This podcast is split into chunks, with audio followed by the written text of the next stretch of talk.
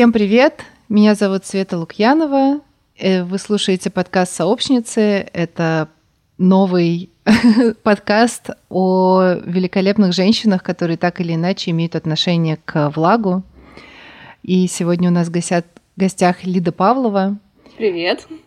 Э, я предлагаю гостям самим представляться, потому что мы такие активные и такие интересные, что наши идентичности постоянно меняются, и можно за ними просто не успевать, если даже следить только за соцсетями, а тем более, если просто читать какие-то интервью и так далее. Вот, поэтому расскажи, пожалуйста, чем ты занимаешься прямо сейчас, как ты себя идентифицируешь?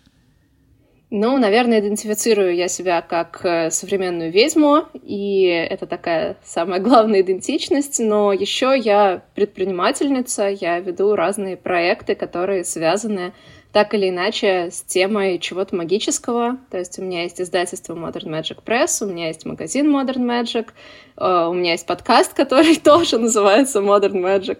Вот. Так что занимаюсь примерно вот этим, и в целом моя основная идея вообще, зачем я все это делаю, именно в том, чтобы просто доносить что-то волшебное для э, того, чтобы всем было комфортнее со своей рациональной частью. Вот.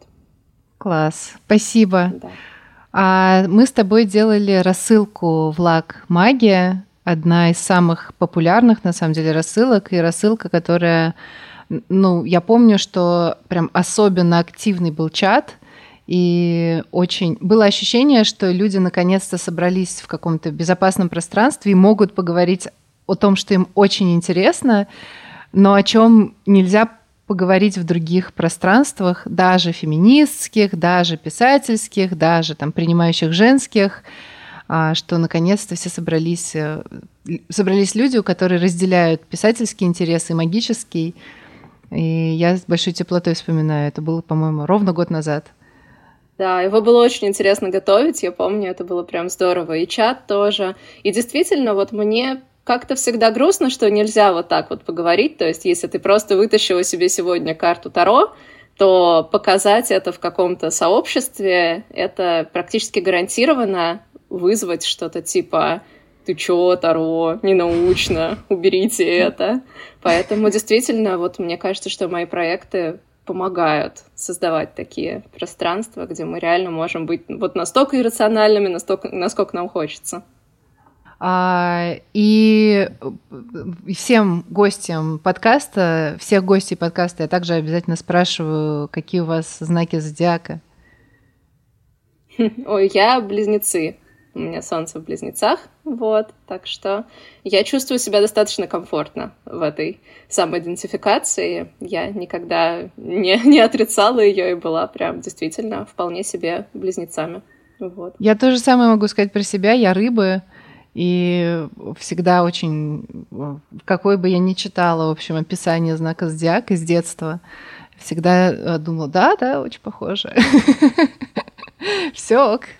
Да. Все так и есть. Причем у меня была интересная штука, что очень долго, вот прям все детство и так далее, очень, вот до последних недавних лет только, я не понимала, как работает астрология. Я сейчас не понимаю, но вот тогда я прям не понимала, и я думала, что это совпадение. То есть, как бы, ну, я расценивала то, что вот я супер-близнецы, как такое совпадение. Типа, мой знак зодиака совпал с моим характером. Но даже вот в такой супер, как бы, скептической оценке мне всегда тоже было с этим окей. Я такая, ну, классно, здорово. Mm-hmm. Мне настолько повезло, что у меня знак зодиака совпадает с моим характером. И это даже тогда мне помогало. То есть, мне как раз очень нравится искать пути, как из абсолютного скептицизма можно все равно извлекать пользу из каких-то магических э, штуковин. Я, для меня это всегда нормализовывало а, то, что я творческая, то, что я эмоциональная, ну, не столько эмоциональная, проявляющая эмоции открыто, сколько чувствующая очень много эмоций и переживающая их внутри себя.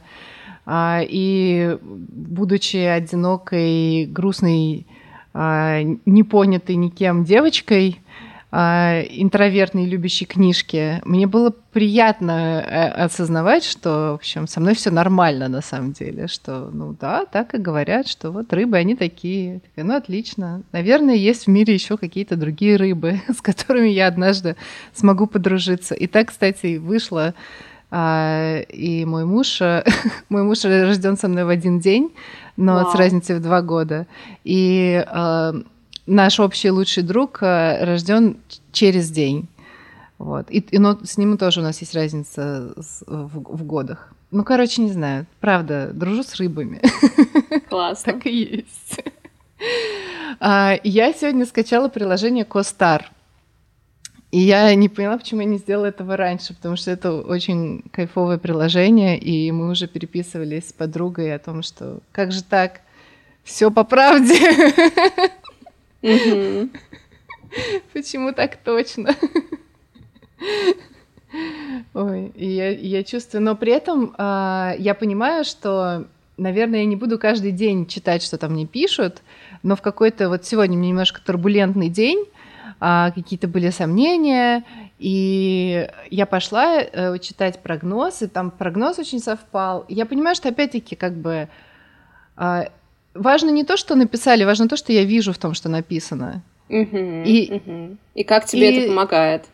Да, да, именно, именно. И мне это помогает, мне это помогает, потому что я просто опять чувствую, что все нормально, что любое состояние нормально, и а, не знаю, наука не может. Ну, то есть наука, наверное, может мне тоже дать это ощущение, но это нужно как-то, я не знаю. Ну, как-то по-другому. И мне кажется, мы не можем сами на сто процентов выбрать то, что для нас работает. Как точно так же, что мы не можем выбрать то, что для нас вкусно. Я всю жизнь пыталась полюбить помидоры, у меня не получилось. Они как были невкусные для меня, так и остались. И точно так же методы, которые работают и лучше всего нам помогают, мне кажется, это тоже немножечко наша просто предрасположенность какая-то генетическая или, может быть, заложенная в очень раннем детстве, с которой мы уже фиг что сделаем потом. Угу. Я при этом понимаю а, вот эту а, любовь к науке, ну даже нельзя сказать любовь, но то, что действительно рациональное мышление, а, оно прекрасно, оно очень нужно, а, например, в медицине. Мы это все как бы сейчас в пандемию очень ощущаем.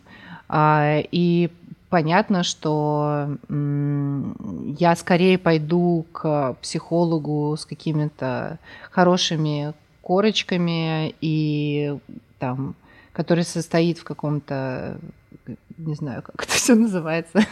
ну, ну, на самом деле, есть просто клиника, да, куда я хожу время от времени, когда мне нужно к терапевту, потому что я понимаю, что там доказательная медицина, этичность, а, все модно, все круто, а, и сильно дороже, чем в других местах, но я ходила в другие места и поняла, почему там дешевле. А, но в то же время, и, и я понимаю, почему в феминизме мы так уповаем на науку, потому что нам все время говорят, что патриархата не существует, вы все выдумали, женщинам платят столько же, сколько мужчинам, никто вам не мешает становиться космонавтками или там нейрохирургами. А, и приходится обращаться к статистике, к науке, к ну, не знаю, к социологии, к, в общем, рассказывать, как это все устроено бесконечно. И, конечно, когда ты пытаешься с людьми говорить на, ну, постоянно говоришь с людьми на языке фактов и каких-то этих вещей, потом становится как-то страшно, а, что а рядом есть еще что-то да. не такое, да, то, что нельзя доказать э, каким-нибудь опросом или исследованием проведенным. Я думаю, здесь есть еще один момент, что тот же патриархат, э, это же его базовая установка, что мужчины и женщины априори отличаются, и отличаются они именно так, что мужчины рациональные, и именно их сфера — это наука и твердые факты, а женщины иррациональные, и их сфера — это вот эти вот э, странные магические штуковины, э, в которых мужчина не разбирается, не хочет разбираться, и все это фигня. Поэтому как бы нам постоянно доказывали, что это наше место. И хочется, ну, как бы взбунтоваться против своего типа места, которое на самом деле просто одна из возможностей. Точно так же, как там с кем-нибудь, я не знаю, домашним хозяйством, детьми или еще чем-нибудь таким. Вот. А по факту, как бы для меня настоящая свобода, она именно в том, чтобы выбирать, что лично мне нравится, вне зависимости от того, что мне там сказали. Не от противного, не соглашаясь. Вот. Да, не испытывать чувство вины за то, что тебе лично нравится.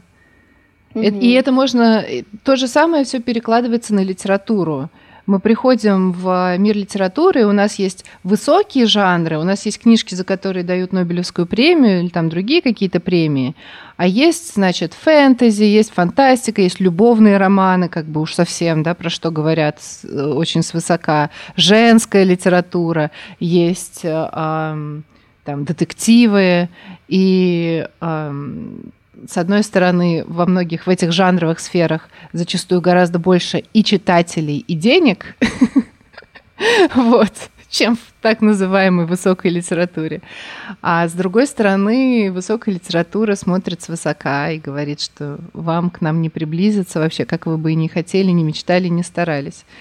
А, и, ну, и опять-таки вот э, все равно нужно смотреть на то, что хочется писать и что тебе лично интересно и дает. Что, что тебе хочется читать, в общем, что, что то, то и надо писать. И если это магический реализм, то это прекрасно. Если это детективы, это прекрасно. Если это любовные романы, это вообще замечательно. Да, я правильно понимаю, что в целом высокой литературой считается что-то, что написано чисто реалистически, то есть про вот реальный мир без любых магических допущений, да? Нет, есть нюансы на самом деле. Есть некоторые писатели, которым удается, в основном мужчинам, которым удается проходить через эти стены. Ну и в принципе, конечно, у нас при капитализме, может быть, нет такого супер жесткого уже разделения, но а, какая-нибудь Татьяна Толстая в России, которая написала «Кысь», не нереалистическое произведение, или там какой-нибудь Сорокин, который тоже далеко не всегда творит именно в реализме, они считаются высокой литературой.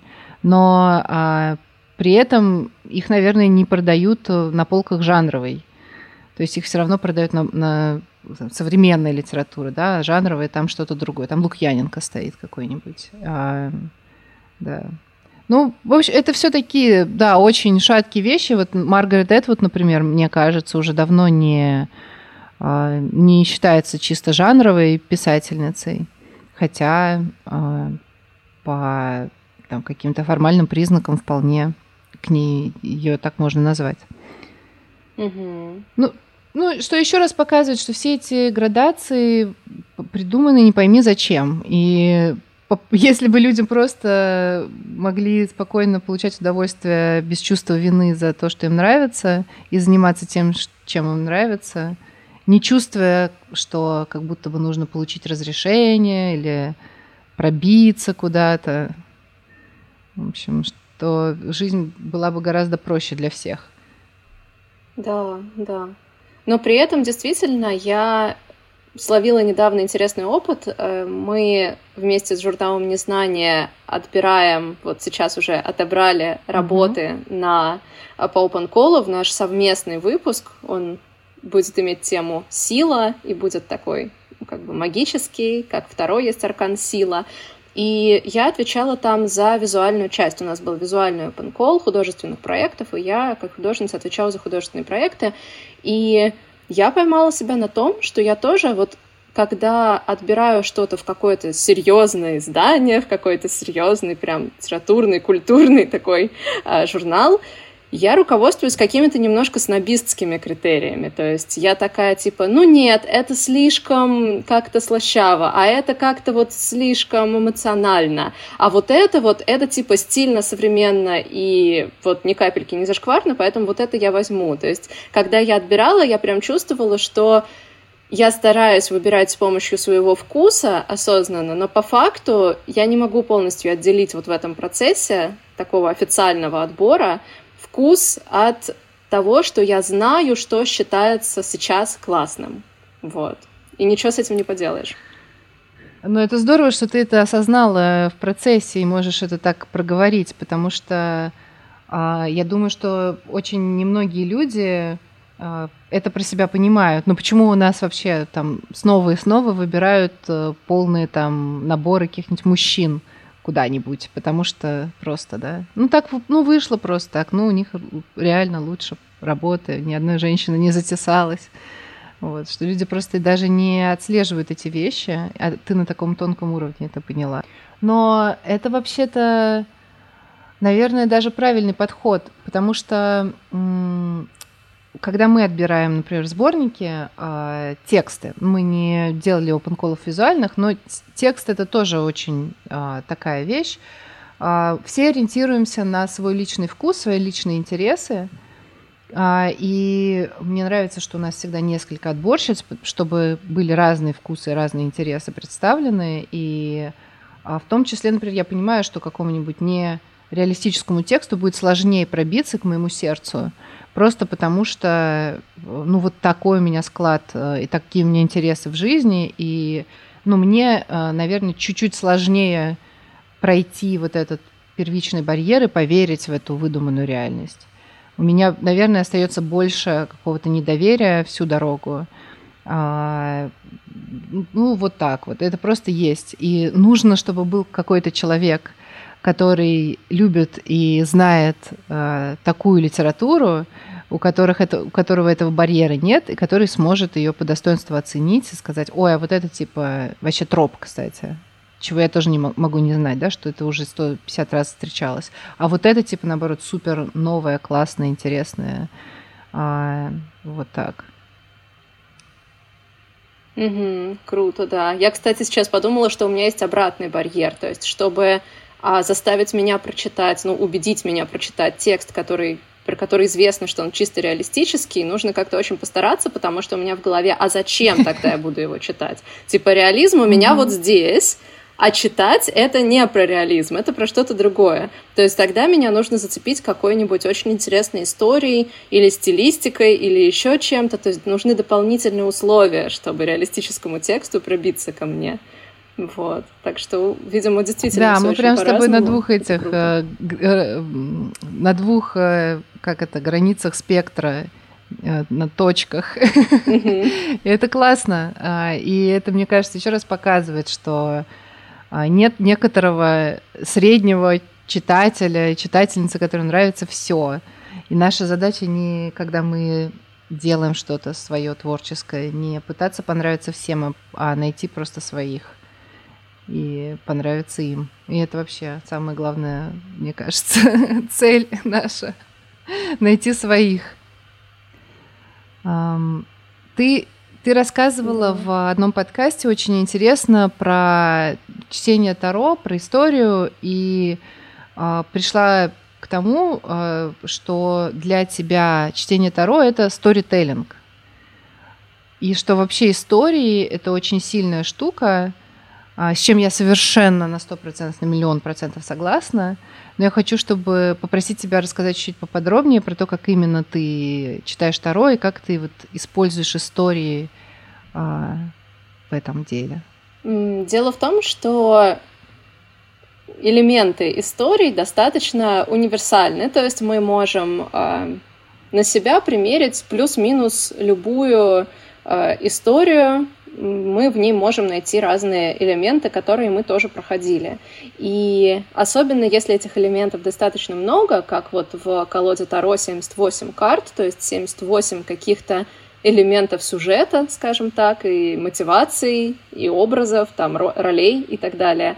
Вот если они выпадают даже случайным образом, мы каждый раз в этой случайности можем найти какие-то ну, удивительные совпадения. То есть, по сути, мы берем разные элементы истории, смешиваем их в случайном порядке, и потом из них производим, рассказываем, опираясь на них, какую-то новую историю. И запрос э, клиента или клиентки — это, по сути, рассказать про них, про их жизнь, про их ситуацию. Сейчас такую историю, которая поможет им посмотреть на то, что у них происходит по-другому. Ну, имеется в виду более вдохновляющим образом, более таким образом, чтобы не складывать лапки и что-то продолжать, или таким просто другим. Иногда есть запрос действительно на то, чтобы посмотреть под совсем новым углом, типа, ну я точно чего-то не вижу тут, что тут может быть еще. И вот эти истории, я выслушиваю ситуацию клиентки, выслушиваю ее запрос,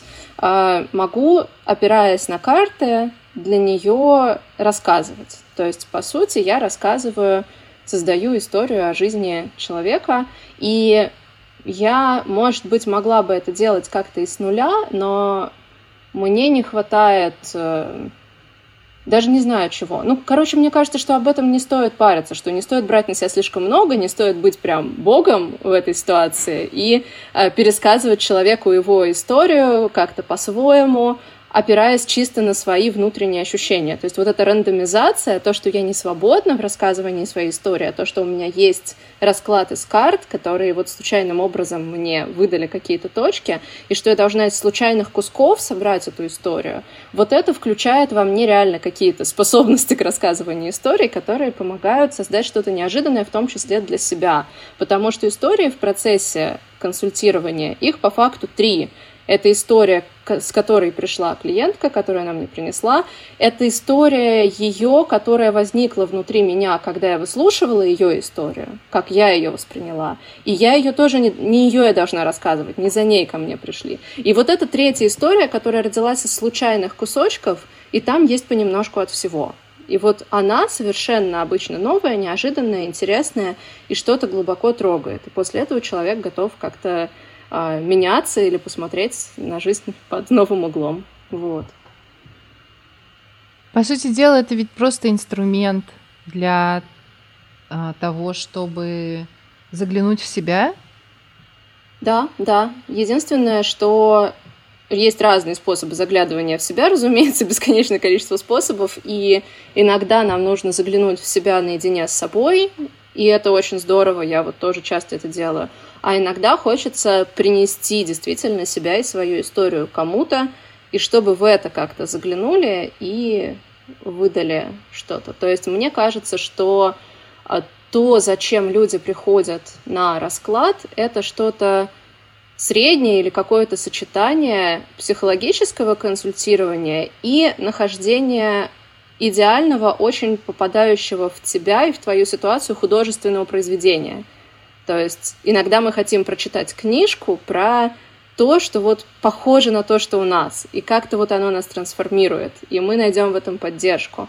А иногда мы хотим, чтобы нас там какой-то условно мудрый человек, которого мы наделили этим качеством мудрости, вот, чтобы он нас провел. А вот здесь это соединение вот этих методов, такой вот стык художественного и психологического, мне кажется, это здорово. Но это только нам еще раз показывает, что писательство и ведьмовство очень сильно связаны. И получается, что каждая ведьма писательница. Ну, в целом, не знаю насчет прям совсем каждая. Многие используют скорее не слова. Есть, например, ведьмы, которые реально с телом работают как-то очень телесно. Это тоже супер. Я, например, была на э, традиционном мексиканском массаже с помощью полотенчиков таких длинных, где тебя, по сути, заматывали в полотенчике вот так вот тесно, компактно, а потом аккуратно раскачивали. И это было потрясающее телесное ощущение и действительно абсолютно волшебное. Ни одного слова там в процессе сказано не было. И вот действительно тоже такие методы работы. Но действительно, если ведьма работает со словами, то я думаю, что она создает в том числе художественные тексты. Даже древние какие-то заклинания и заговоры, они очень много черпали из мифологии, из художественных текстов, из просто стихотворений, из поэзии. Вот. Я вижу, если честно, в отношении к современным ведьмам а, таком зачастую пренебрежительном и даже каком-то агрессивном, а, что это ничем не отличается от того, как ничем не отличается от того, как э,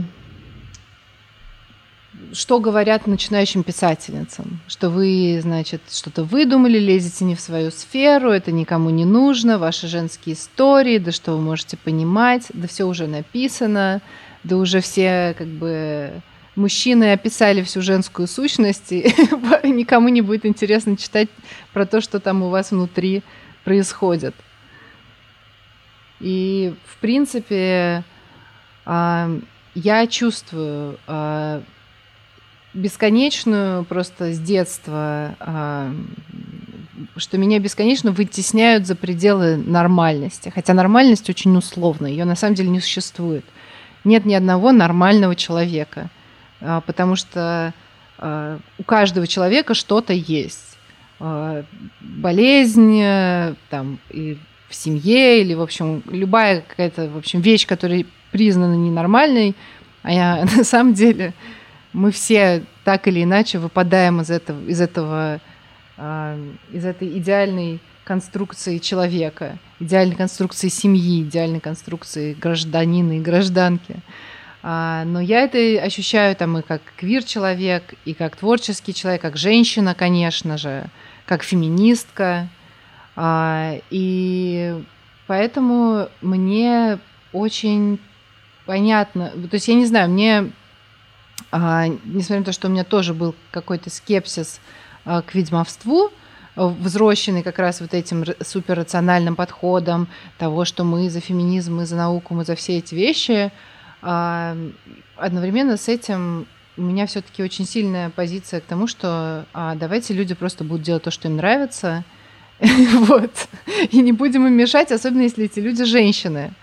А, и постепенно из этого подхода я а, начала понимать, что, может быть, мне тоже мог, могут быть приятны некоторые эти вещи, а может быть, я сама, если, если ты не осуждаешь кого-то, ты скорее а, решишься это и попробовать тоже.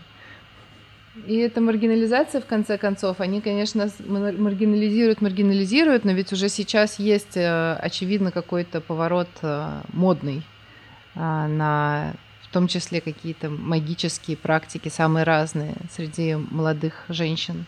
Да, да. Правда, мне вот интересно, естественно, из профессиональной, из бизнес точки зрения тоже, куда это все повернется, потому что есть всплески моды, которые глубоко влияют и вообще вводят что-то реально в понятие нормы и обихода, и это остается там еще на очень долго. А бывают всплески моды, которые только вызывают э, к себе особое раздражение, и то, что быстро стало модным, вызывает просто потом x10 отторжения и становится потом с такой же силой и яростью полностью не, ну, полностью запретным вообще для всех. То есть как, я не знаю, как э, с одной стороны там была субкультура хиппи, которая прошла там в 20 веке через разные, через отрицания и через э, жуткие случаи, плохую репутацию, но в целом она была долго и устойчива и трансформировала социум, а была субкультура эмо в моем детстве, которая побыла на вершине славы три дня, а потом все стали просто ненавидеть их. И это до сих пор какой-то, ну, символ чего-то несуразного, какой-то шутки просто. И вот мне интересно, магия, она вот скорее как хиппи или как эмо? Я думаю, что магия старше и хиппи, и эмо. Это точно. Вот. У меня, меня, как э, преподавательница писательских курсов, тоже это все интересует, естественно, потому что, ну вот мы сейчас существуем как курсы, э, проводим наборы регулярно и что-то предлагаем какие-то новые вещи, но э, в нашей в России вообще нет ничего постоянного.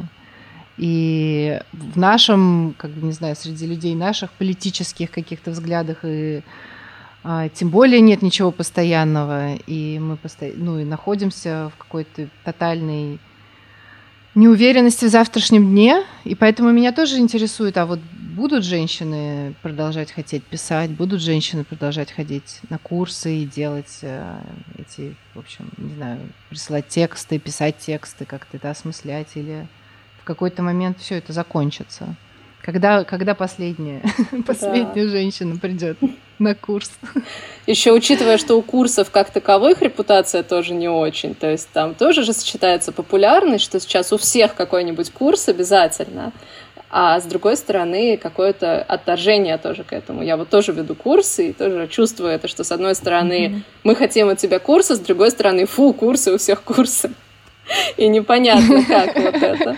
И тоже ведь понятно, что это из совершенно конкретных предпосылок, что есть большая потребность в этом и со стороны тех, кто проходит курсы, потому что а где еще получить такое образование? Ну, типа, в ВУЗе, что ли? Ну, типа, mm-hmm. где? Вот. А с другой стороны, у тех, кто создает, тоже, потому что, ну, например, мои проекты могут стабильно коммерчески выживать во многом благодаря тому, что у меня есть курсы, потому что это чуть ли не единственная коммерческая структура вообще как бы вот, ну, модель, это единственная бизнес-модель, которая позволяет точно выживать, э, проходя через турбулентность, потому что затрат очень мало, которые ты вкладываешь на старте, а выхлоп может быть относительно приемлемый по деньгам, и это и это тоже всем очевидно, поэтому вот все сейчас пытаются выживать с помощью них. И тоже непонятно, когда это закончится. Какое-то перенасыщение, наверное, произойдет.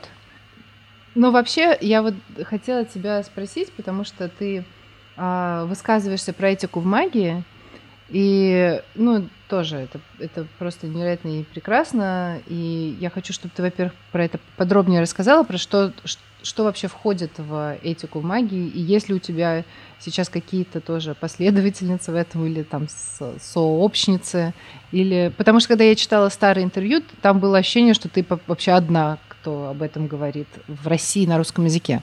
Да, возможно, так и было. Вообще это сложная сейчас для меня тема, потому что когда я начинала активно работать с картами Таро, активно практиковала, активно там делала расклады другим людям, а, я постепенно стала наблюдать, что какие-то запросы продуктивные, какие-то запросы контрпродуктивные, деструктивные и вообще не надо. То есть я поняла, что, например, все запросы, которые пытаются обходными путями, да, не с помощью разговора, а вот с помощью там карт Таро и так далее, пролезть в мир других людей, так или иначе, то есть вот, типа, вот что он чувствует, а что он обо мне думает, а вот позвонит ли он мне сегодня, вот это вот все, это то, с чем даже часто и связывают, как бы, гадания и так далее, хотя вот по факту, ну, я вот уже рассказала, что на самом деле может из себя представлять гадание, и это совершенно не что-то в духе, а позвонит ли мне он и так далее.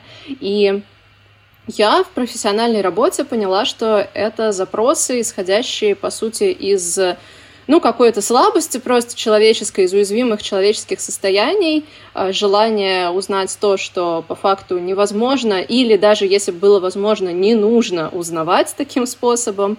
И из этого родилась моя концепция этики, что, а, например, в раскладах Таро мы узнаем что-то только вот о своем а, поле, о своих ситуациях.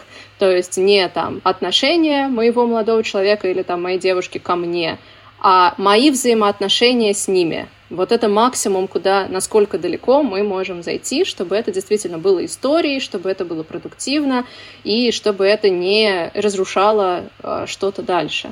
То есть я выдвинула вот эту вот концепцию, очень много ее отстаивала, и действительно у меня появились последователи. То есть мне кажется, что до меня действительно я не видела такого, чтобы кто-то такой. Вот. Я не разбираю такие вопросы. После меня, после там, того, что ученики проходили мою школу и так далее, а, это появилось. Сейчас я на самом деле даже более мягких взглядов, чем была в начале, постарела, вот, принимаю все, вот, потому что сейчас мне кажется, что по-прежнему клиентская работа на таком уровне может быть не слишком продуктивная, но, например, я как бы уже не готова осуждать э, человека, который там в каком-то порыве эмоций берет э, колоду и делает расклад на то, что чувствует к нему его партнер, пытается интерпретировать это, через это там успокоиться, что-то понять. Я по-прежнему так не делаю, мне по-прежнему такого не надо, но а, ну, как бы видишь, изучаешь еще и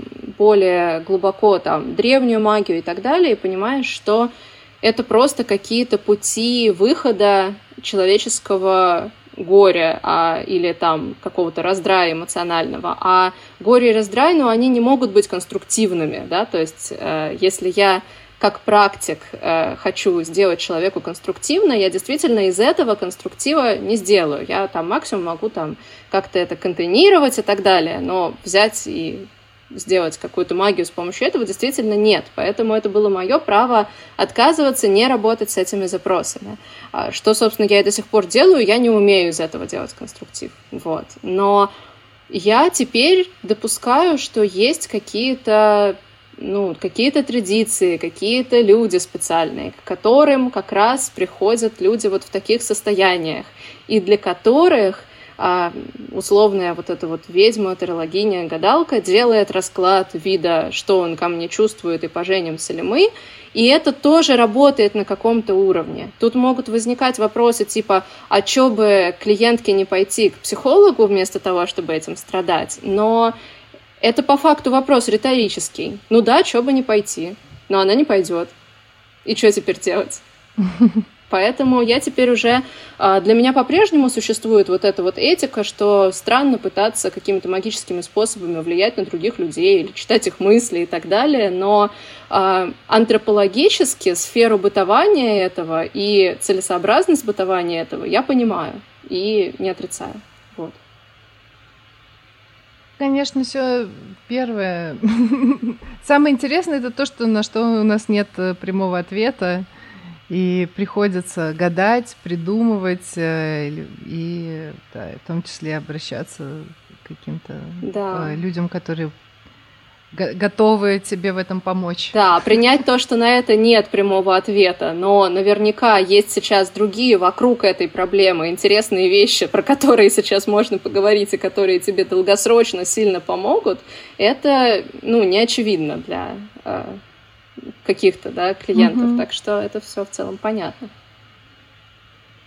Но в любом случае мне нравятся и вот, например, привороты всякие, вот эти вещи, которые прям максимально, конечно, заставляют сомневаться в их этичности. И, ну, с другой стороны, вот э, ты, ты сказал, э, что история э, суперсильная штука.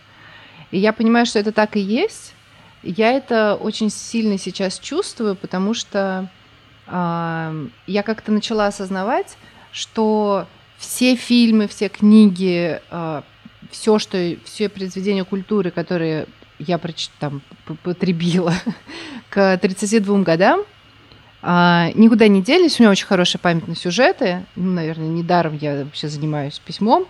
А, и все эти сюжеты, по сути, составляют и все детство точно составляли для меня как бы некую истину о том, как мир устроен, потому что своего опыта было очень мало. И сейчас у меня опыта все больше и больше, но я как будто бы постоянно, проживая любой опыт, смотрю, кашусь в сторону вот этого объема э, историй э, с тем, что как там, а как там было, и как будто бы это должно показывать мне, чем все может закончиться, э, предсказать, в общем, какие-то возможные пути разрешения. И, все чаще я начинаю оказываться в ситуациях, у которых либо нет э, описанных, как бы, э, я не, не сталкивалась с этими сюжетами в жизни реально пока. Либо я сталкивалась в таком как бы неприглядном виде, что мне ну, становится страшно, что нет вообще про, про женщин не так много хороших историй про каких-то свободных, активных и не знаю, э, которые делают то, что хотят вообще. Женское желание в литературе наказывается просто бесконечно. Мне кажется, это было про силу истории, про то, что нам нужны в том числе да. новые, еще не созданные истории. И э, я понимаю запрос на личную историю. И, э, короче, для меня очевидна ситуация, в которой не хочется гадать, что там в голове у кого-то, а хочется лучше понять, что в голове у меня, потому что это, например, мне тоже зачастую вообще не очевидно. Вот. И здорово, что это такой этический момент. А, я вспомнила, что истории про привороты, короче, литература знает миллионы историй про привороты, которые все заканчиваются очень плохо. То есть мы как бы понимаем, что насильно мил не будешь.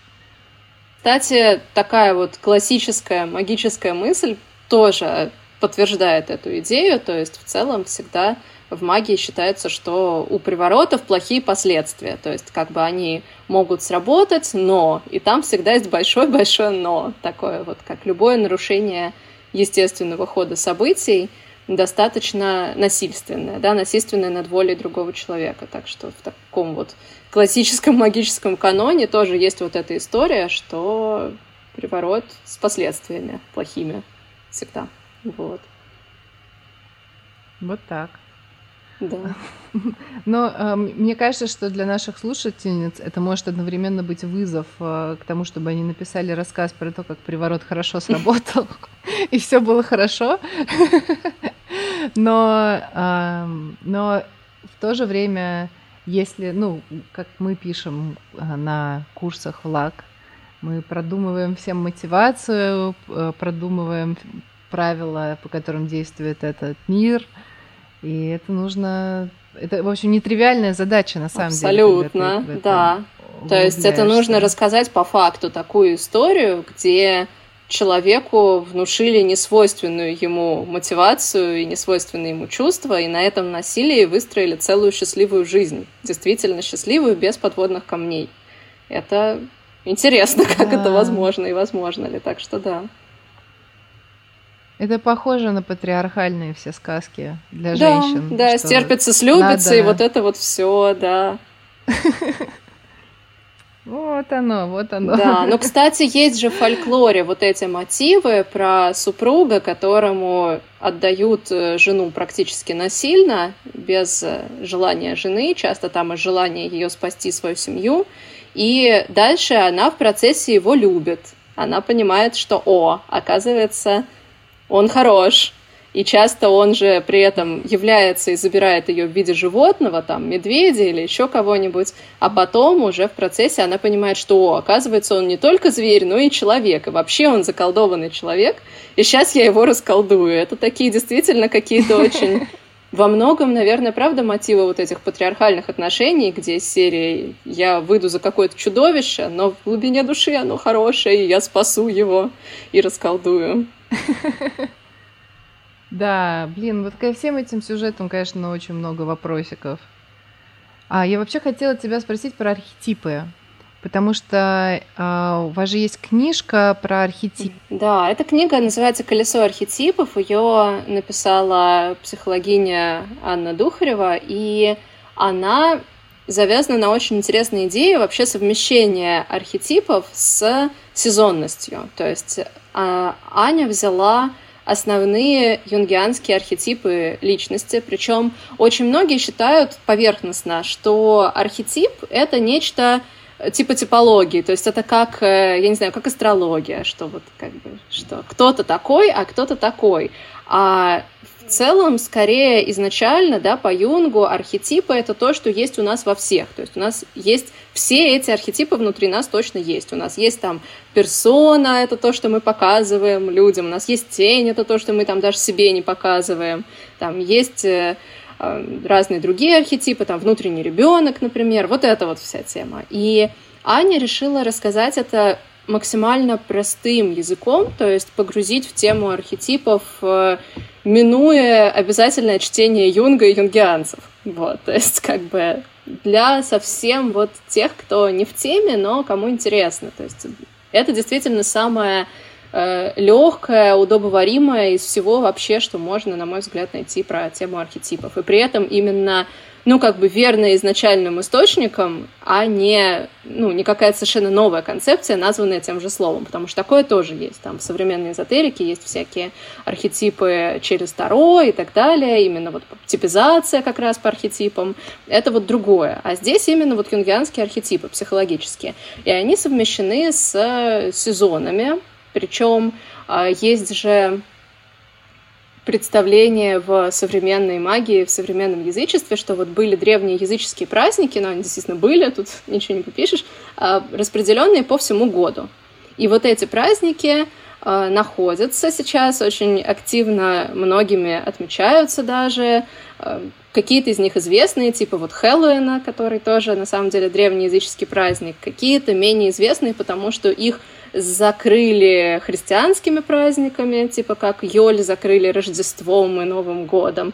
Вот такие вещи. Они распределены равномерно по году, и архетипы, как подметила Аня, тоже соответствуют каким-то вот имеют какие-то черты вот этих сезонных праздников. То есть, допустим, э, архетип тени, он очень такой вот э, про страхи, про сокровенное, про смерть и так далее, поэтому он там сочетается... А, кстати, я уже не помню, с каким праздником он там сочетается, с Самайном или с Йолем, потому что там же есть еще архетип Трикстера, и он тоже, он как бы более проявленный, вот, но тоже такой, как бы негативный.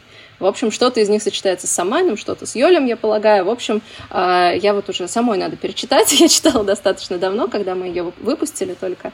И, в общем, это все как работает? Это работает так, что мы узнаем себя, узнаем какие-то внутренние мотивы, которые у нас есть, и смотрим на них в себе. То есть разбираем себя на такие вот э, небольшие составляющие, что «О, а во мне есть вот эта часть, а во мне есть вот эта часть». Делаем какие-то практики и упражнения. И плюс мы можем синхронизировать прохождение и проживание этого всего еще и с сезонами, которые тоже имеют на нас какое-то психологическое воздействие. Ну, грубо говоря, когда зима, холодно и темно, хочется забиться в нору и как-то погрузиться в себя, а когда лето светло, хочется там тусить и прыгать через костры. Это все как бы естественно. И вот Аня предлагает это тоже использовать, то есть использовать сезонность для изучения собственных, собственного внутреннего мира с помощью архетипов. Вот.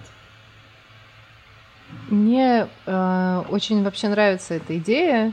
Эм, хотя, опять-таки, э, был какой-то период, когда я очень сильно от этого отошла, потому что мне, мне казалось, что это очень стереотипизирует людей, а, и что вот а, зачем мы таких сложных, индивидуальных, необычных нас пытаемся показать через какие-то вещи, которые свойственны там, многим или всем.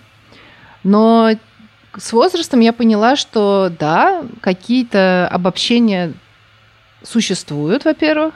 Во-вторых, они помогают тебе лучше себя понять, лучше себя увидеть в отношении с другими людьми, что какого-то супериндивидуализма тоже на самом деле не существует, мы все связаны.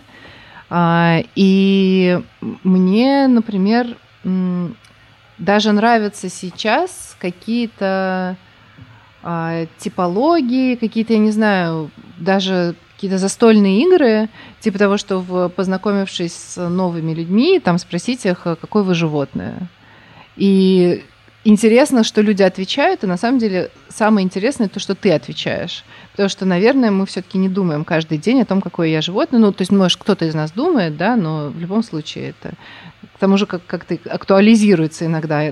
Сегодня я такое животное, а завтра я, может, другое животное. Но то, что я говорю, оказывается очень интересным моментом. И я помню, что я ответила этим летом на вопрос, какой я фрукт.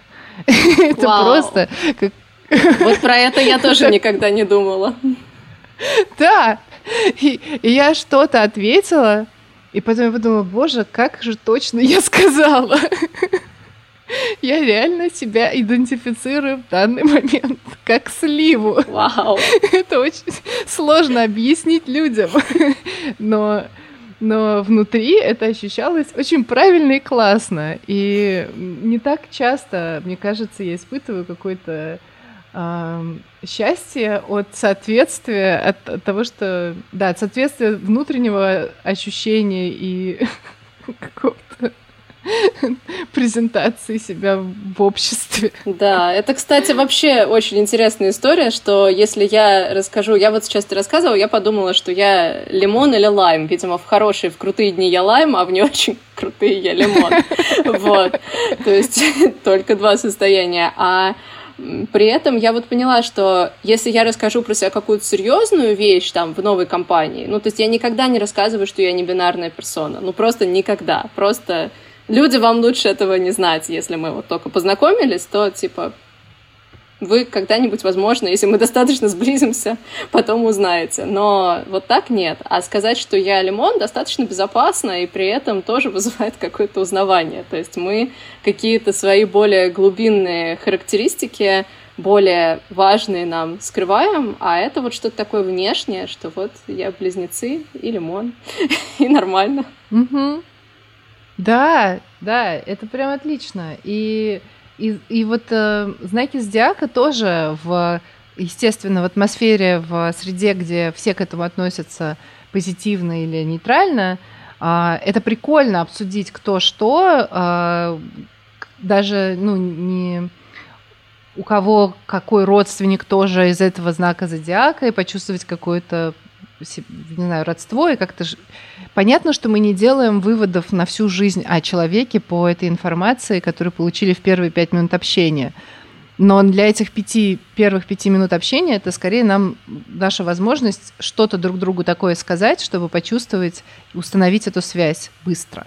Абсолютно, да. Если человек э, еще сообщает, как он сам относится к своему знаку зодиака, то есть, например, если кто-то мне скажет, что вот, а я там дева, и я действительно так себя и чувствую, я буду очень осторожно обращаться с фактами при этом человеке, буду там быть, стараться быть аккуратнее и так далее, пока мы в коммуникации не выясним, действительно ли это так важно для человека или нет. Но если человек считает, что качество девы к нему действительно относится, то это, по сути, это способ очень коротко коротко сказать какую-то большую информацию о себе.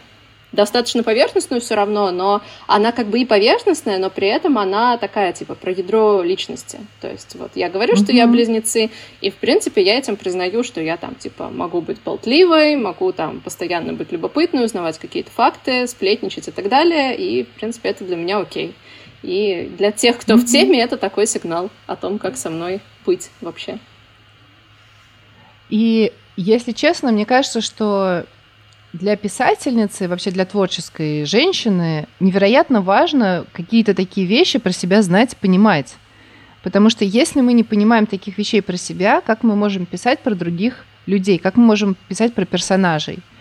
А, в конце концов, а, мы — это единственный человек, которого мы знаем лучше всех.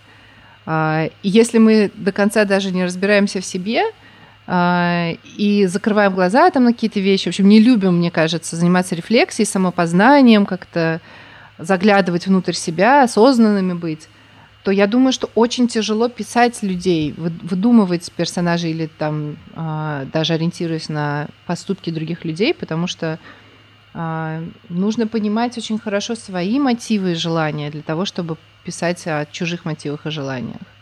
Да, мне тоже кажется, что иногда я вижу какие-то тексты, которые выглядят как попытка прямо в тексте самотерапевтироваться человеку, который только в самом начале этого процесса. И я понимаю, что все герои там неубедительны именно потому, что это все внутренние части того человека, который пишет, и он даже не умеет осознанно это применять, а это просто вот такое, что вот они просто спонтанно вышли и резвятся там, и это не должно быть предназначено для меня и вообще для каких-либо других людей. Вот, что это человеку бы хорошо самому сейчас взять и проанализировать. То есть я вижу иногда иногда какие-то вот такие тексты и понимаю, что важна какая-то само, само понимаемость, я не знаю, самопонятость действительно mm-hmm. перед тем, как писать, чтобы человек, когда прописывает там персонажи или ситуации, хотя бы отдавал себе отчет в том, насколько это автобиографично или наоборот нет, и насколько это его там реакция, ощущение на что-то, а насколько он увидел это в каком-то другом произведении, и это его зацепило, и он решил это перенести. Угу. И э, как именно э, люди будут добиваться этой степени осознанности? Это вообще не важно.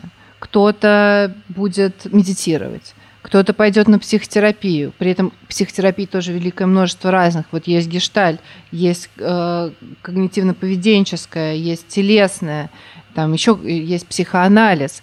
Э, или раскладывать таро, интересоваться астрологией, а, не знаю, какие-то быть веканкой, например, и проводить какие-то ритуалы. Это же все, по сути дела, просто способ узнать себя лучше и через себя лучше узнать мир. И в конце концов, я думаю, что писательницам точно не стоит на это смотреть свысока, потому что э, как бы это часть нашей профессии. И да, как ты сказала вначале, что для разных людей работают разные вещи. Ну да, ну и вообще бояться вымышленных э, ситуаций, по-моему, ну или каких-то вымышленных концептов вообще достаточно странно, но особенно, когда писательница боится вымышленных концепций, это, ну то есть, если она не строго документалистику какую-то пишет, то даже самый суровый реализм, он же все равно основан на чем-то типа, а что если вот это бы было вот так? И, угу. по сути, можно даже ту же магию воспринимать тоже как «а что, если бы это было?» По сути, когда я вытаскиваю карту из колоды, я не на сто процентов думаю, что вот это и есть ответ. Я такая, ага, а что если это ответ? И да. действую исходя из этого. Абсолютно точно. Абсолютно точно. Нам просто, мне кажется, в мире бесконечных экранов и бесконечной вот этой информации, бесконечных сообщений – а, даже просто иметь что-то физическое в руке и на минутку смотреть не на экран, хотя я знаю, что многие э, в приложениях вытаскивают карты, но даже просто как такой процесс, не знаю, свечу зажечь и достать эту карту и посидеть минутку, подумать над ней. Это, это э, какой-то кайф вообще и роскошество да. э, по нынешним временам. Абсолютно. Мне кажется, что это тоже такой вот процесс реальной работы с собой, заботы о себе. И я помню, в каком я была в восторге, когда я начала делать расклады для клиенток более или менее постоянно. Я тогда училась в универе, и вот был этот контраст супер такой вот экранно-книжный, интеллектуальный, постоянно что-то писать, делать, еще и куда-то ездить, мотаться туда-сюда постоянно. Вот это вот было обучение в универе для меня. А карты — это я садилась тоже, зажигала свечку, брала свою любимую колоду с красивыми картинками, там, читала запрос человека и делала расклад. Конечно, тоже потом приходилось его печатать, но как бы в основном все равно это было куда более аналоговое, расслабляющее и приятное занятие. И за это еще и деньги давали. Вот, поэтому, конечно, да, универ не выдержал конкуренции. Вот. А, или раскладывать таро, интересоваться астрологией, а, не знаю, какие-то быть веканкой, например, и проводить какие-то ритуалы. Это же все, по сути дела, просто способ узнать себя лучше и через себя лучше узнать мир. И в конце концов, я думаю, что писательницам точно не стоит на это смотреть свысока, потому что э, как бы это часть нашей профессии. И да, как ты сказала вначале, что для разных людей работают разные вещи. Мне кажется, в мире бесконечных экранов а, и бесконечной вот этой информации, бесконечных сообщений, а, даже просто иметь что-то физическое в руке и на минутку смотреть не на экран, хотя я знаю, что многие э, в приложениях вытаскивают карты, но даже просто как такой процесс, не знаю, свечу зажечь и достать эту карту и посидеть минутку, подумать над ней. Это, это э, какой-то кайф вообще и роскошество э, по нынешним временам. А, расскажи, э, есть ли какие-то способы использовать магические практики в письме? Ну, в принципе, есть. Я даже читала книгу писательницы, которая как раз интересовалась тем, как использовать именно Таро в литературном творчестве. Она, кажется, так и называется «Использование Таро для вдохновения в творчестве». Вот. И там было много разных упражнений по извлечению сюжетов из э, случайно выпавших карт, из карт, которые ты осознанно выкладываешь в интересные тебе последовательности, а потом вербализируешь это. То есть, по сути, на Таро, например, можно построить сюжет – достаточно примитивно, более или менее условно, но потом на это все можно наращивать уже свои подробности, и это здорово работает. Как э, смешной курьезный пример, э, я хочу рассказать, что как-то, когда мне было лет 18 или 19, ко мне в гости пришел мой друг и сказал, что он хочет сделать расклад, чтобы я сделала расклад про то, что было во второй части процесса Кавки. Вот, потому что, ну, как бы, нам надо узнать. Извини, Кавка, ты что-то не доделал, мы должны знать. Вот, и мы абсолютно серьезно взяли, сделали большой-большой расклад, с помощью которого по факту придумали вторую часть процесса Кавки, и не знаю, она... Я сейчас уже не помню, что именно там было, видимо, нужно делать новый расклад теперь, но э, действительно, это было интересно. И мы бы вот так вот просто из головы, без вот этих подпорок и случайно выпавших карт, мы бы не додумались до каких-то неожиданных для нас самих вот таких вот ходов из серии «Что-что с ним сейчас случилось? Подождите!» Вот, и это очень интересно. Я думаю, что так можно конструировать и какие-то новые сюжеты или просто делать много разных линий и вариантов того, что может произойти с твоими персонажами или в твоем мире, который у тебя уже есть. И это не какое-то там примитивное гадание из серии, ну вот мне лень придумывать, что там дальше с персонажем было, я просто вытяну карту, и она мне скажет.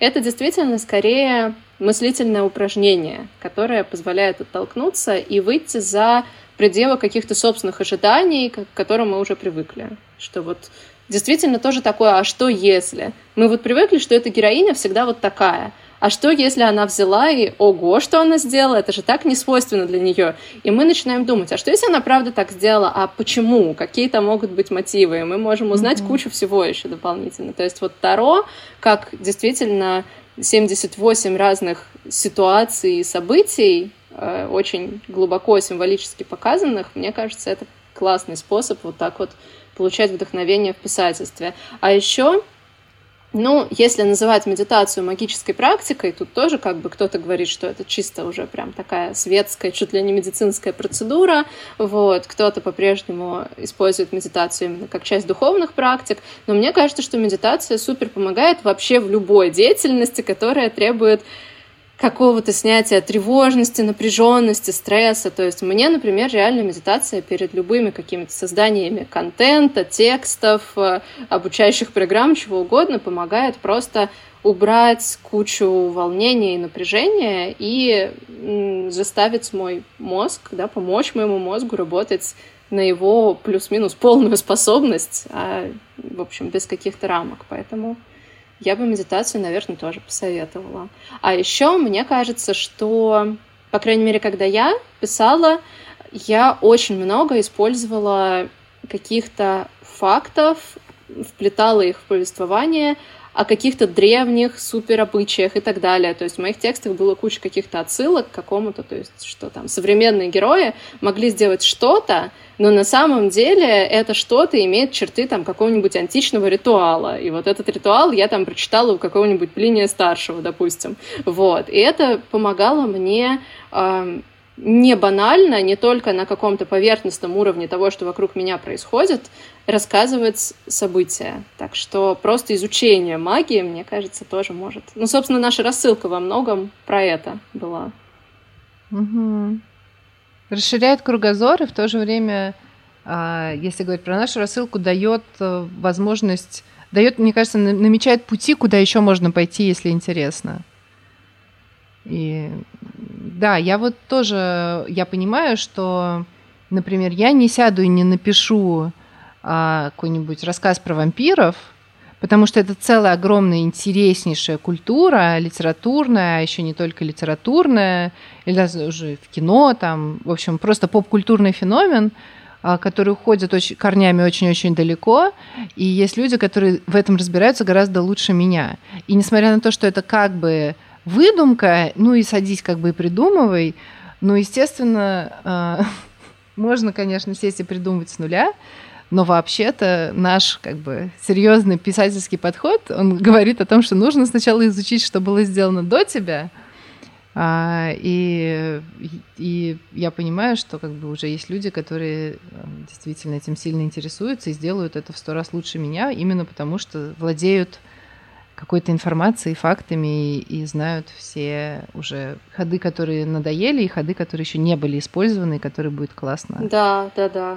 Э, написать. Литературная, а еще не только литературная, или даже уже в кино, там, в общем, просто поп-культурный феномен, а, который уходит очень, корнями очень-очень далеко, и есть люди, которые в этом разбираются гораздо лучше меня. И несмотря на то, что это как бы выдумка, ну и садись как бы и придумывай, ну, естественно, а, можно, конечно, сесть и придумывать с нуля, но вообще-то наш как бы серьезный писательский подход, он говорит о том, что нужно сначала изучить, что было сделано до тебя, а, и, и я понимаю, что как бы уже есть люди, которые действительно этим сильно интересуются и сделают это в сто раз лучше меня, именно потому что владеют какой-то информацией, фактами и, и знают все уже ходы, которые надоели, и ходы, которые еще не были использованы, и которые будет классно э, написать. Расскажи про издательство Modern Magic Press, как возникла идея и какие у вас э, издательские планы. А, идея возникла просто потому, что это логичное развитие на самом деле бизнеса с магазином. То есть у меня же магический магазин, мы там продаем книги на плюс-минус магическую тематику, мы продаем колоды карт, и когда долгое время это продаешь, естественно, возникает интерес к тому, что, о, а вот как это сделано, можем ли мы тоже, потому что вот, смотрите, например, есть прекрасная художница, которая рисует свою колоду Таро, но будет ли эта колода Таро издана в бумаге и точно так же продаваться, вот как и колоды, которые мы закупаем то есть кто-то же это сделал, теперь хочется вот по-своему, но тоже сделать. Тем более а, ввоз а, продуктов из-за границы — это достаточно сложная штука, и ну, выгоднее даже там, допустим, ну, как наши вот издательства крупные сейчас делают, они покупают права на успешные зарубежные колоды и сдают их у нас. Хотя колодам Таро, в отличие от книг, не так сильно нужен перевод. То есть это скорее способ сделать доступно, доступным по нормальной цене на рынке продукт, а не действительно, ну вот не как с книгами, не перевести их на язык конкретно. Вот, поэтому такое делается, и мне стало интересно попробовать это самой. И мы вот начали как раз с книги «Колесо архетипов», про которую я рассказывала. Это была наша первая книга.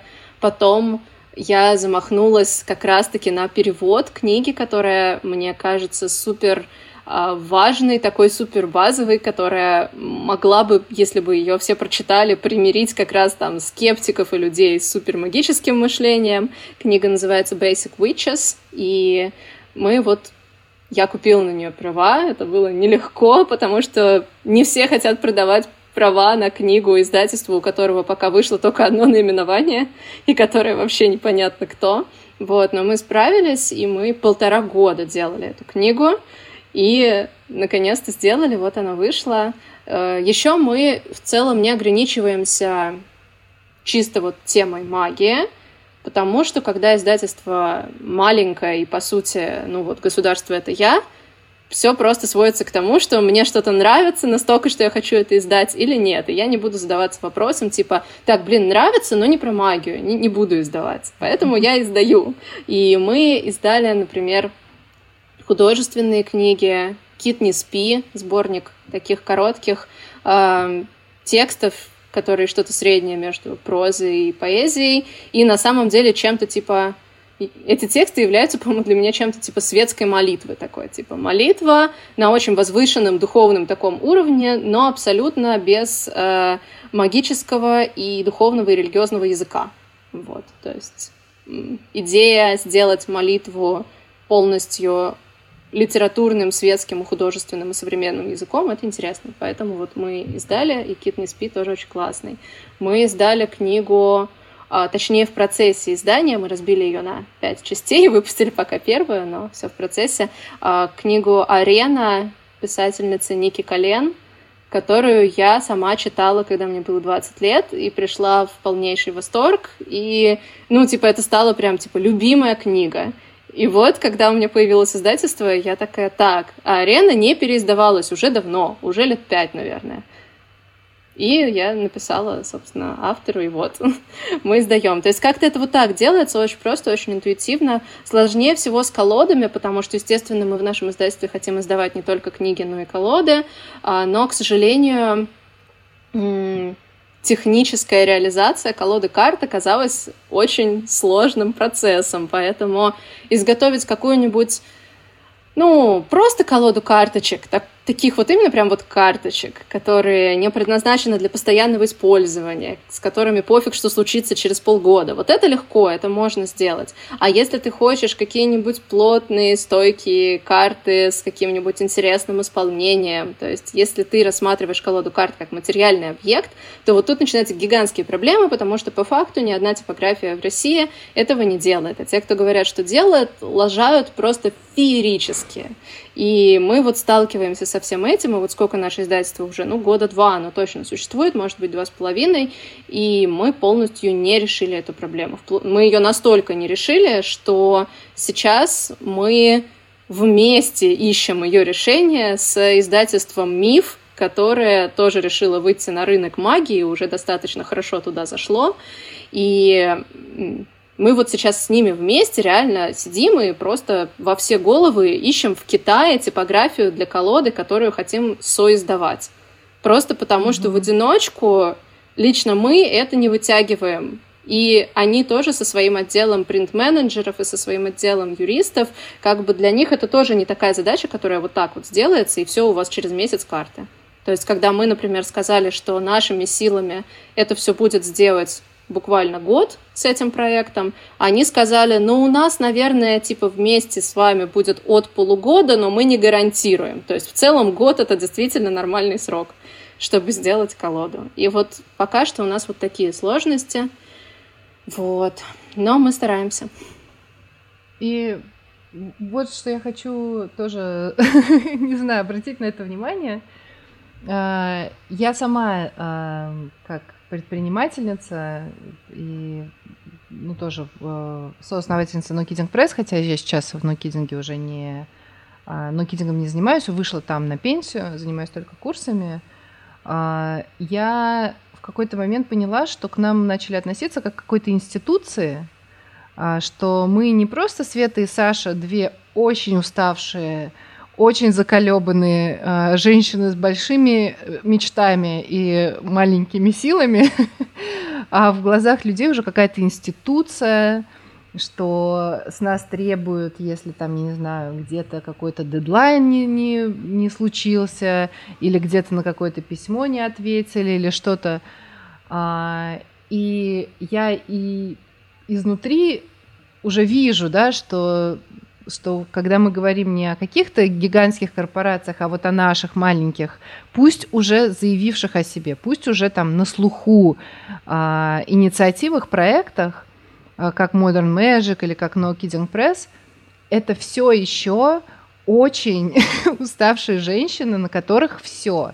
И даже если у нас уже есть какие-то помощницы, там, не знаю, сотрудницы, это все еще такие же женщины, которые тоже взвалили на себя и несут и делают. А, и на самом деле снаружи невозможно узнать обо всех вот этих трудностях, например, с качеством печати, там, колод и так далее. А, и, ну, в общем, может быть, это из-за того, что мы все взращены на сериале «Секс в большом городе», где Кэрри сидела, печатала колонку раз в неделю на компьютере и покупала себе очень дорогие туфли и жила на Манхэттене. Поэтому, может быть, у нас тоже такой какой-то есть образ э, культурной предпринимательницы, как максимально гламурной женщины. Но, в общем, спасибо, что поделилась этим, потому что кухня — это невероятно интересно, и то, что как раз ты не сможешь придумать, просто сидя за столом и придумывая какую-то издательницу. Да, реально. И еще в моем случае здесь такой побочный эффект, что как раз для того, чтобы то, что я делаю, хоть как-то продавалось, мне нужно очень много светить лицом, продавать это от себя, быть блогеркой. Э, и из-за этого мне ну, нужно появляться в блоге. А в общественном сознании человек, который появляется в блоге, это человек, у которого излишки свободного времени, ему как бы нехер делать, и он поэтому вот сейчас с нами тут в сторис тусит. Занятой человек в сторис тусить не будет. Но проблема современного бизнеса, особенно в России, именно в том, что если занятой человек не тусит в сторис, он перестает перестает быть занятым, потому что у него перестают покупать, и его работа разваливается. То есть это моя работа, делать вид, что у меня э, куча свободного времени и проводить время со своими подписчиками. Мне это нужно не только потому, что мне это нравится. То есть, да, это любимая работа, я ее выбрала предпочтя кучу других работ, но, тем не менее, это то, без чего мой бизнес не работает. И поэтому, да, я прям чувствую, что когда эм, у нас какие-то сложности в издательстве, типа там, э, не знаю, вот сейчас у нас одна колода уже полгода застряла на таможне, а мы даже не можем на это повлиять, потому что э, не отправитель, не наша компания, не получатель, не наша компания, а исполнитель. Это между двумя исполнителями происходит, между подрядчиками. И вот мы сидим такие, естественно, на нас э, очень много всякого негатива в связи с этим, хотя мы возвращаем всем деньги, если нужно, ну, то есть, но в целом просто mm-hmm. это вот такое давление, типа, смотрите, вы не справились, вот. И каждый раз, когда я при этом весело выхожу в сторис и рассказываю что-то об этом, и мне приходит несколько сообщений из серии, ну это-то все замечательно, а саботаж Таро где? Ты почему сейчас над этим не работаешь? Я такая, блин, угу. это невозможно. Это жиза, полнейшая жиза, но, но э, этого невозможно избежать вообще. Не все получается у того, кто ничего не делает. Да. Я очень хорошо это почувствовала, да, что у меня был очень большой фейл с лабораторией, которая мы при- красиво презентовали на книжном фестивале, а потом э, она отложилась очень сильно, еще совершенно изменилась концепция в какой-то момент. Просто на, на 160 градусов, то есть там был, обе- был обещан open call, а, а его в итоге не было, он был совершенно другой. И я понимаю, в общем, что ты очень сильно отращиваешь некую, ну, то есть эти изменения произошли не потому, что я так захотела, да, они произошли, несмотря на то, что я очень бы этого не хотела, но они произошли, и надо относиться философски. Кто-то, наверное, был недоволен, а кто-то, возможно, позлорадствовал. Но, ну, в общем, вот так вот. Это жизнь, это часть жизни. Да. Еще, кстати, мне кажется, что часть э, во многом из-за соцсетей, из-за того, что бренды напрямую в соцсетях, ну и вообще у нас немножко изменился стиль и философия потребления. Сейчас часть проблемы в том, что люди воспринимают взаимоотношения с производителями, с брендами как личные взаимоотношения. И если там даже крупнейшее российское издательство продало им бракованную колоду и не принимает ее обратно, то это как бы ну, это личная обида. Это вот не просто вот mm-hmm. так случилось, это не просто безличный бренд что-то сделал, а это вот какой-то очень наделенный какой-то личностью и, видимо, какой-то плохой личностью, плохим характером бренд взял и лично с тобой там поконфликтовал и оскорбил тебя, обидел и обманул. То есть вот и с маленькими брендами это просто x10, потому что гораздо легче да. представить маленький бренд как просто человека, с которым вы вот один на один, а где личные взаимоотношения, там и личные конфликты, и, к сожалению, действительно, просто бренды вынуждены коммуницировать с людьми просто как такой же человек. Mm-hmm. А если коммуницировать с таким количеством людей, которым постоянно что-то от тебя надо, и тебе там от них что-то условно надо, то это действительно целый мир напряжения, стресса и конфликтов. Поэтому мне кажется, что да. рели предпринимательство сейчас это что-то невероятно тяжелое, но все равно для меня это единственный вообще выбор. Я не представляю, что бы я делала без, так что как есть. Аналогично, аналогично. Я понимаю, что я не хотела никогда ни в одну институцию, и, в общем, создавала всегда для себя самостоятельно все возможности, и это, наверное, не самый простой путь, хотя и в чем-то гораздо проще, чем пытаться встроиться в какую-то закоренелую российскую систему. А, я тоже очень много свечу лицом, и я понимаю, очень осознанно это делаю тоже, я понимаю, куда надо пойти, я понимаю, что это работа, во-первых, а если это работа, это не отдых, значит, там, не знаю, те два часа, которые я потратила а, на эту работу, это были рабочие часы. Несмотря на то, что я там сидела и пила кофе с журналисткой, как будто бы, да, на самом деле я работала и давала интервью. А, к этому отношусь, во-первых, так. Во-вторых, я понимаю, я очень сильно устаю от себя, если я много вещаю. А, и я понимаю, что если я устала от себя, от себя надо немножко отдохнуть. Тоже нельзя ставить бесконечно вещи, где ты должна себя презентовать, нужно это разбавлять какими-то другими активностями.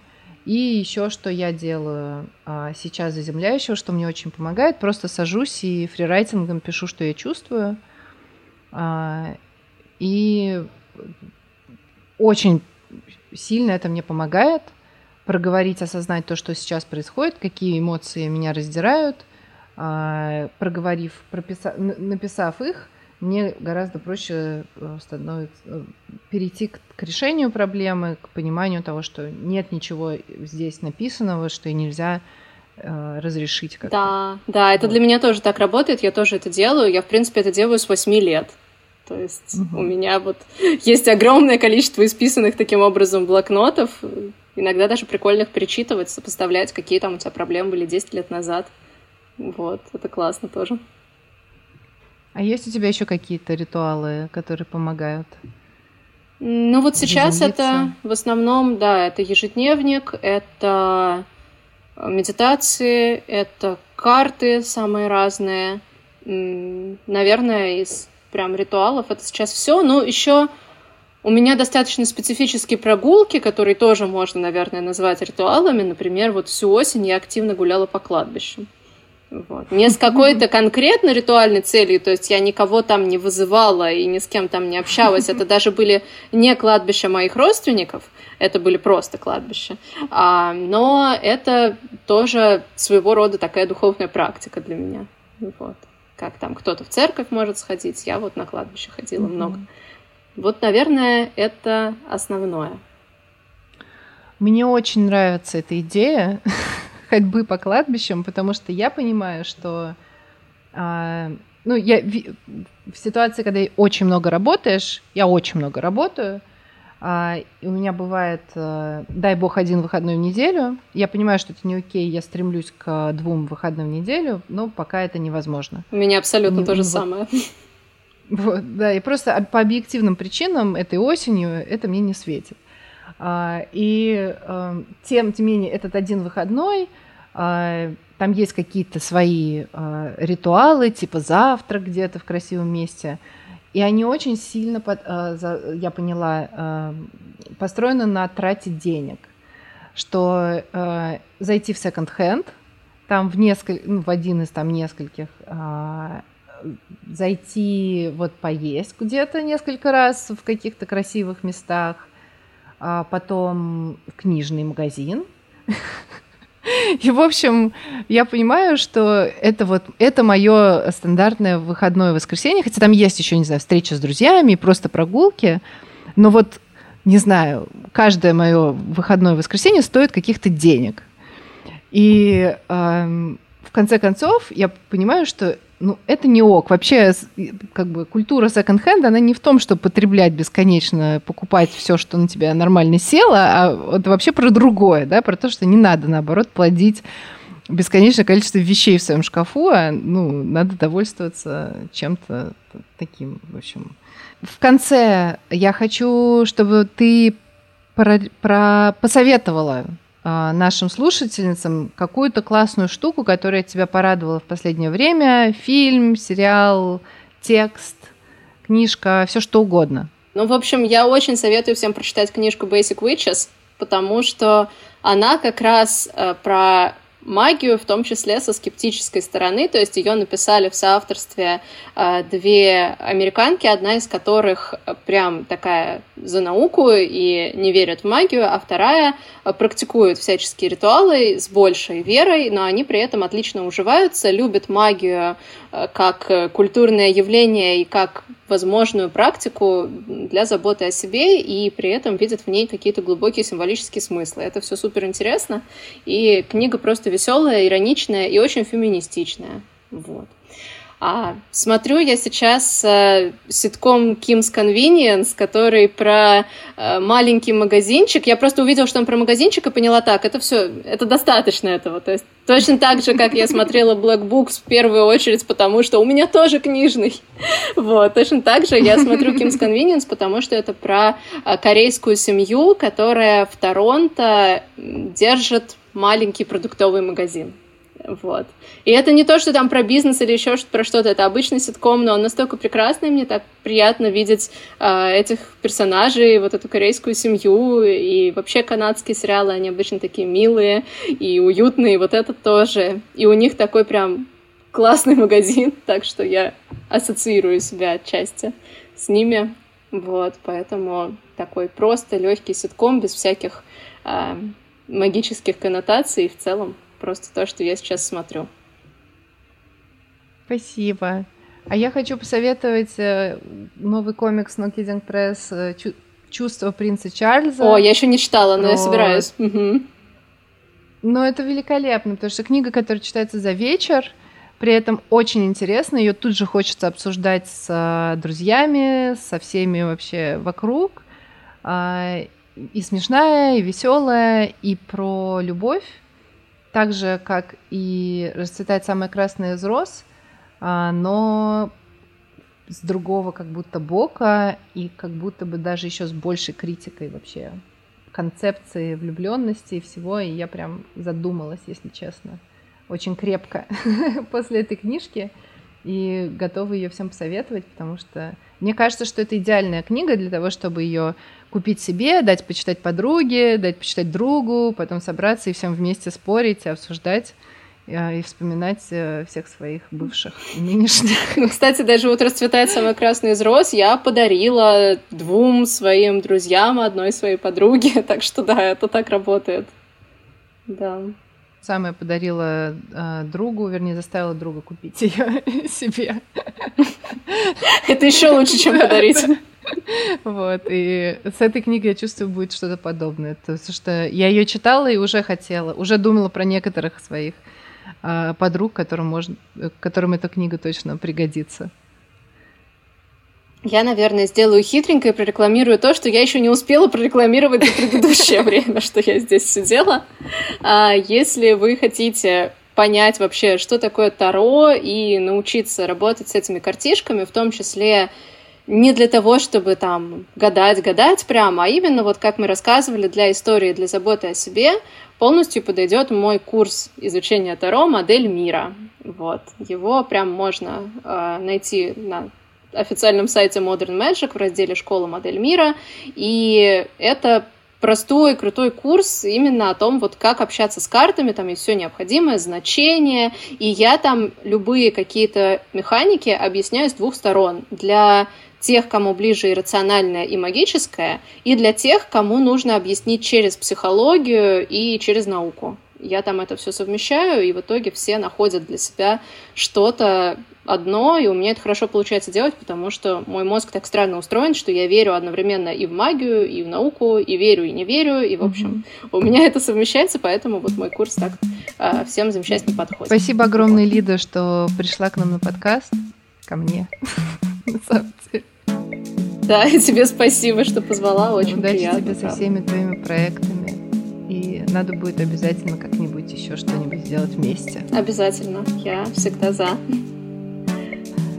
Тогда все. Спасибо, спасибо большое. Пока-пока.